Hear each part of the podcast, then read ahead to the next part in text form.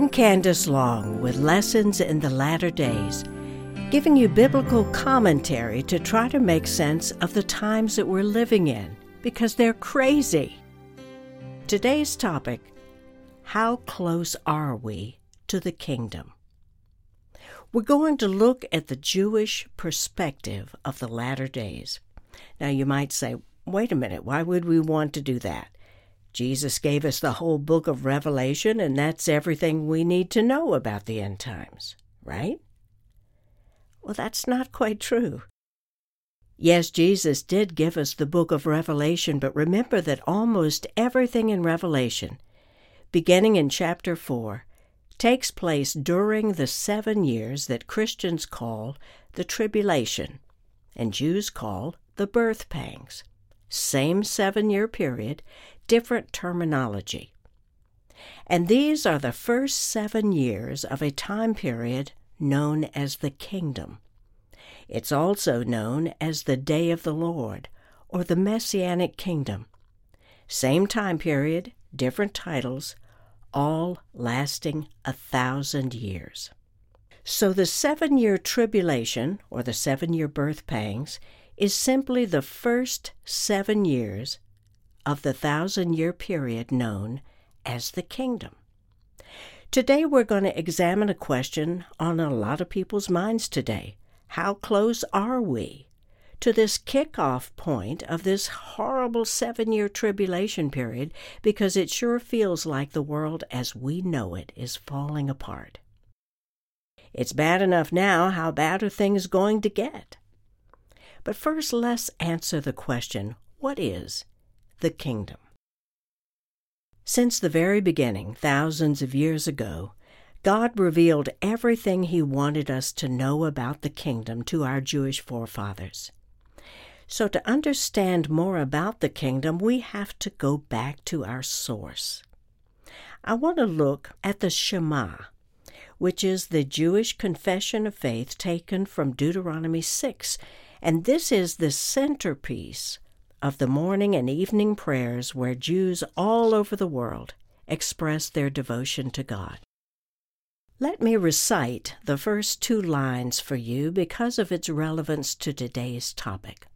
Now, the word Shema means hear, and for our Jewish forefathers, the Shema represents what's foremost in God's mind for us to know about Him. It goes like this Shema Yisrael, Adonai Eloheinu, Adonai Echad. It means, Hear, O Israel, the Lord is our God, the Lord is one. Now, the culture of the day had many gods, so this declaration of faith stated very simply, Adonai Eloheinu, the Lord is our God. Adonai Echad, the Lord is one, or the one and only. Now, the second line of the Shema is the one that I want to highlight today. Baruch Shem Kavod Malkuto Leolam Vayed. Blessed is the name of his glorious kingdom for all eternity. Now, this means that the cornerstone of our Jewish forefathers' confession of faith is to bless the name of God's kingdom. That's where He lives. That's where He wants our focus to be, because soon that kingdom will come down to earth. Remember Jesus' words Seek first the kingdom. For the joy that was set before him, he endured the cross. And what was that joy? What was he looking forward to? The kingdom. I want to suggest to you that God has allowed everyone's life to be tossed upside down right now. Why? Why doesn't God come and fix things? I believe He has pulled the rug out from under all of us to where there is nothing that we can really count on anymore. Why? To get our attention. He wants moms and dads to call the children together and talk about this that God is getting our dependence off of the certainties, or what we thought were certainties, of this life, because there are none anymore. in order to shift our thinking to where He is the kingdom. If you have lost family in this pandemic, I know the sorrow you feel. But could it be that the Father desires you to long for the place where your loved ones are? To create a longing for the kingdom that you did not have before the pandemic? For our forefathers who suffered tremendously as a people, there was an inner radar for the coming king. Like today, most of us who walk with the Lord closely, we sense the days are short and our attention is focused on His coming to earth to rule. One of my mentors is Messianic Rabbi Michael Washer from El Paso. Here's something he wrote The honor that we, the Jews, reach to attain is not in this world, but in the world to come.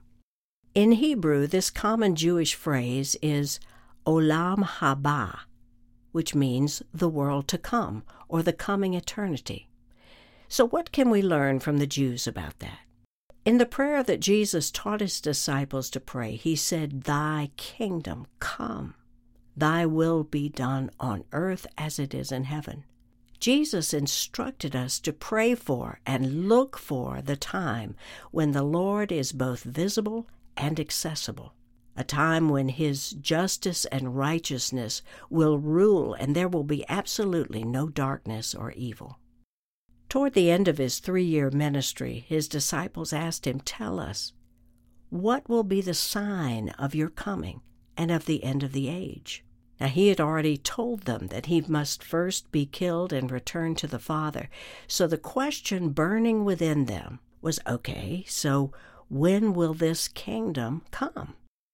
Now, I don't believe that the Lord wants us to live in an ignorant vacuum where we have no clue, because Jesus was always intent on sharing God's timetable with those closest to Him.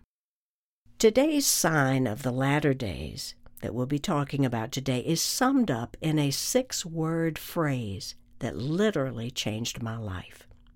Meaning by that, I no longer get upset about what's going on because I know where we are in God's timetable.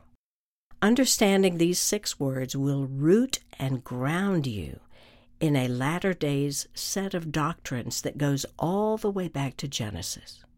The reason so many Christians are confused about the end times is because we do not, for the most part, consult our Jewish forefathers for wisdom and perspective. But before I tell you these six words, I need to teach you a Hebrew word.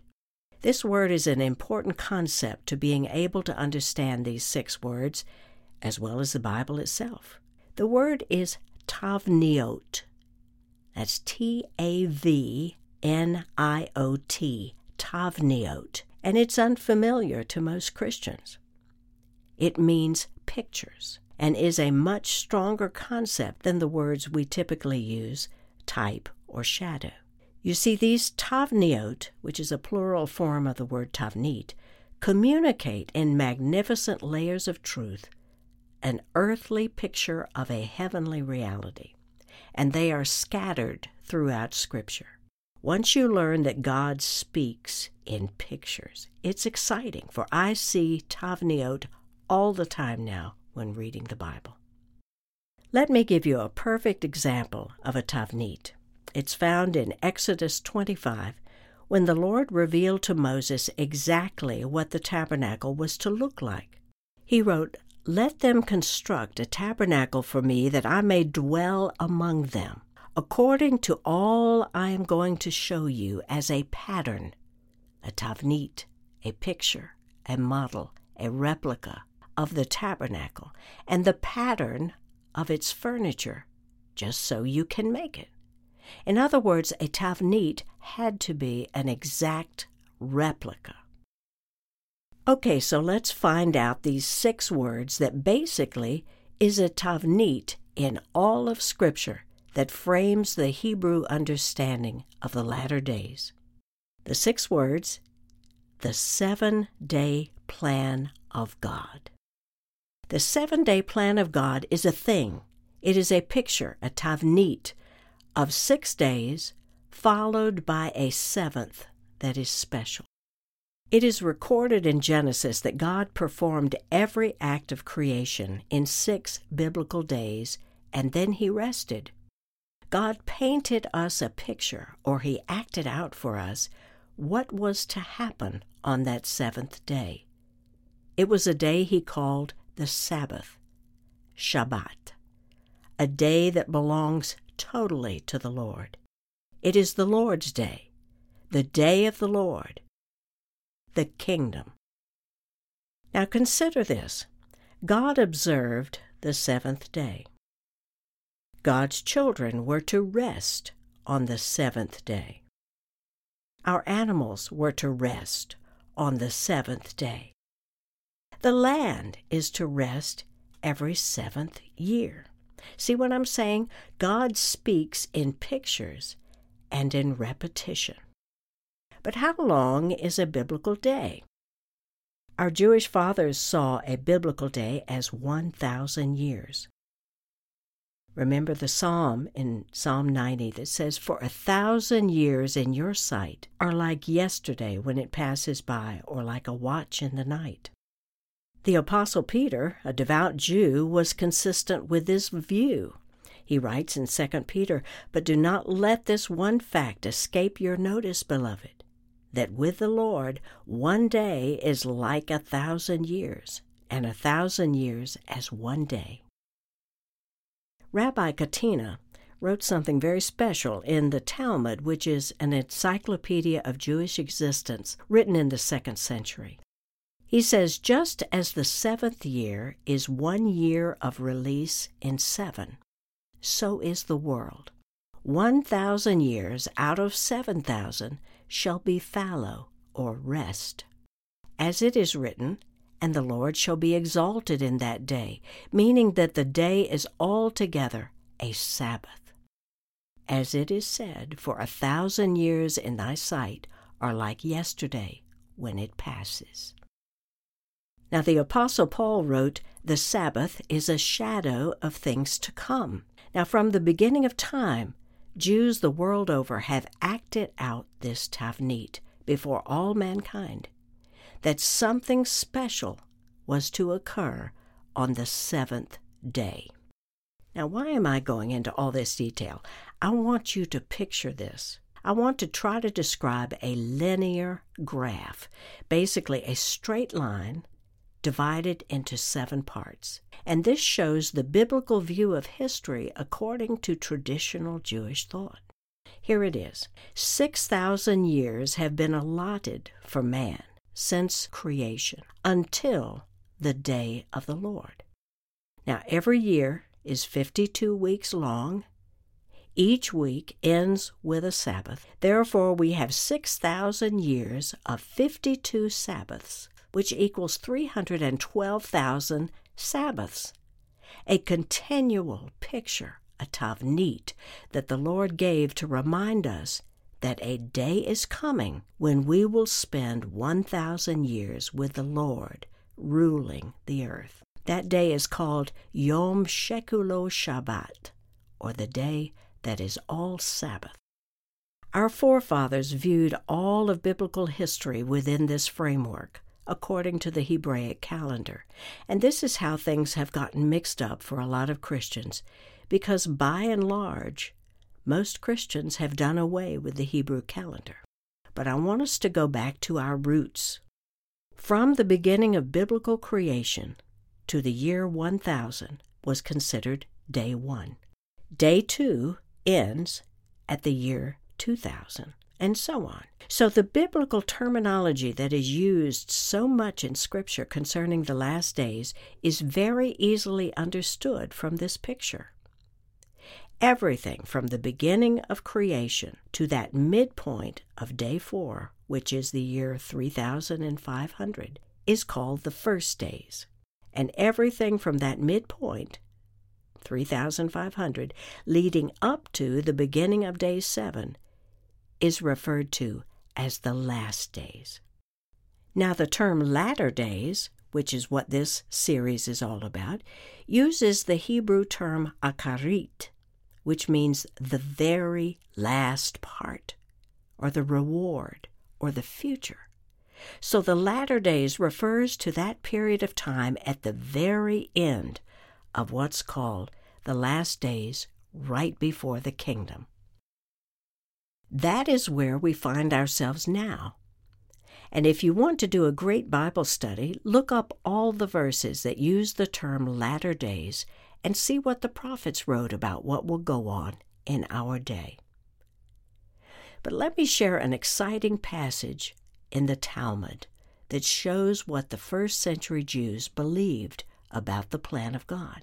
Here it is The world will stand for 6,000 years, 2,000 of confusion, 2,000 with the law, 2,000 with Messiah, and 1,000 of peace. Now, when you think about it, this is an incredibly revealing passage because the Talmud was written by devout rabbis living in the second century after the temple had been destroyed by the Romans and Jews were scattered over the face of the earth. Now, let's go back and rewind and look at this Talmud passage again. The world will stand for 6,000 years, 2,000 of confusion, 2,000 with the law, 2,000 with Messiah, and 1,000 of peace. Now you'll be interested to learn that Messiah was crucified at the end of day four. So, according to Jewish thought and tradition, we would have 2,000 years with Messiah, day five and day six, which is exactly what we have had speaking of Christians who have the Spirit of Messiah living inside of us. So the question is when does the tribulation begin? Our Jewish forefathers have always understood that this seven year tribulation, which again the Jews referred to as the term birth pangs, will be the first seven years of day seven, since day six ends at the Hebraic year 6000. That means that during the years 6001 to 6007 after creation, that's when the Lord Himself will pour out His wrath on His enemies and make them a footstool under Messiah's feet. Now, Christians are divided as to whether or not we will go through this tribulation period. The most popular view is that we will be resurrected, which is a more biblical term than what Christians refer to as the rapture. So the popular view is that we will be resurrected or raptured immediately before the tribulation begins. A second view says that we will have to endure this period just like the rest of the world. The third belief is that we will be resurrected halfway through the birth pangs at the midpoint the midway point that marks the final three and a half year period known by Christians as the Great Tribulation, which leads up to the battle at Harmageddo, a place you may know as the Battle of Armageddon. What year are we now? Now, many will say, Who cares? I'll be long gone. I mean, we're still years away from all this happening. Historically, at the year 2022, we are in the Hebrew year 5782, which is 218 years away from the year 6000. Now let's be real here. Even with elderly people living longer than normal, it is doubtful that any of us will live 218 years to see this day. Now, I have resources on my website that go into detail on this issue, but because time is limited here, let me just say that there is a controversy among our forefathers stemming from something known as the Seder Olam Rabbah. And this is the countdown of the time clock of the world, written in 240 AD, that records historical events from the start of creation according to this 6,000 year plan, and it shows a miscalculation of over 200 years. My own personal conclusion after much study is that we are extremely close to the Hebraic year 6000.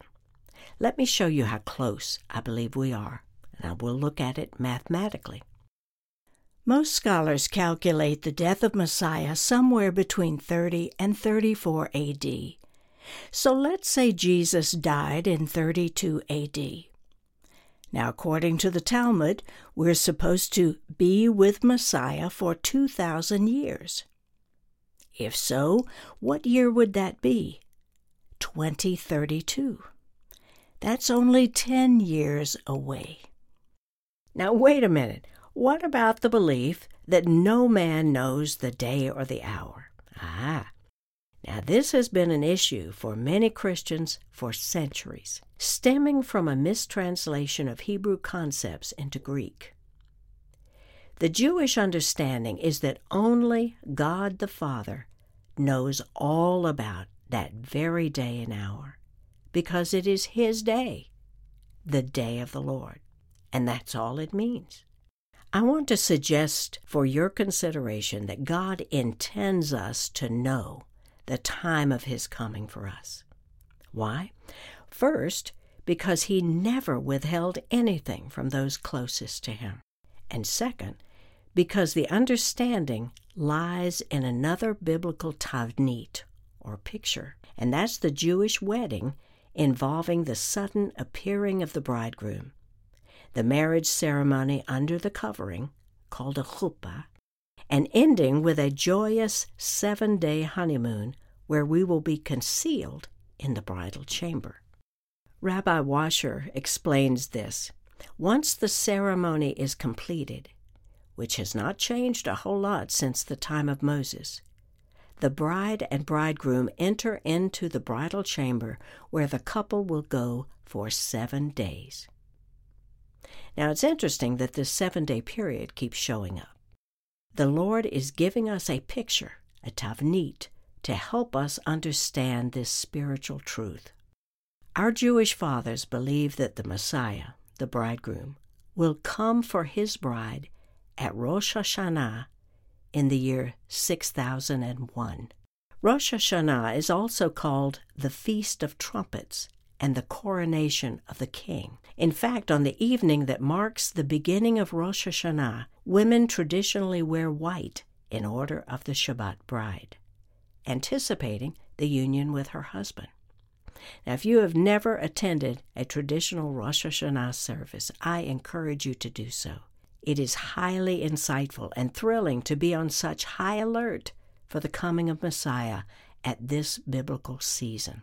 There are many passages that reflect this, but I want to look in closing at just one of those, and that's in Isaiah 26. And the earth will give birth to the departed spirits.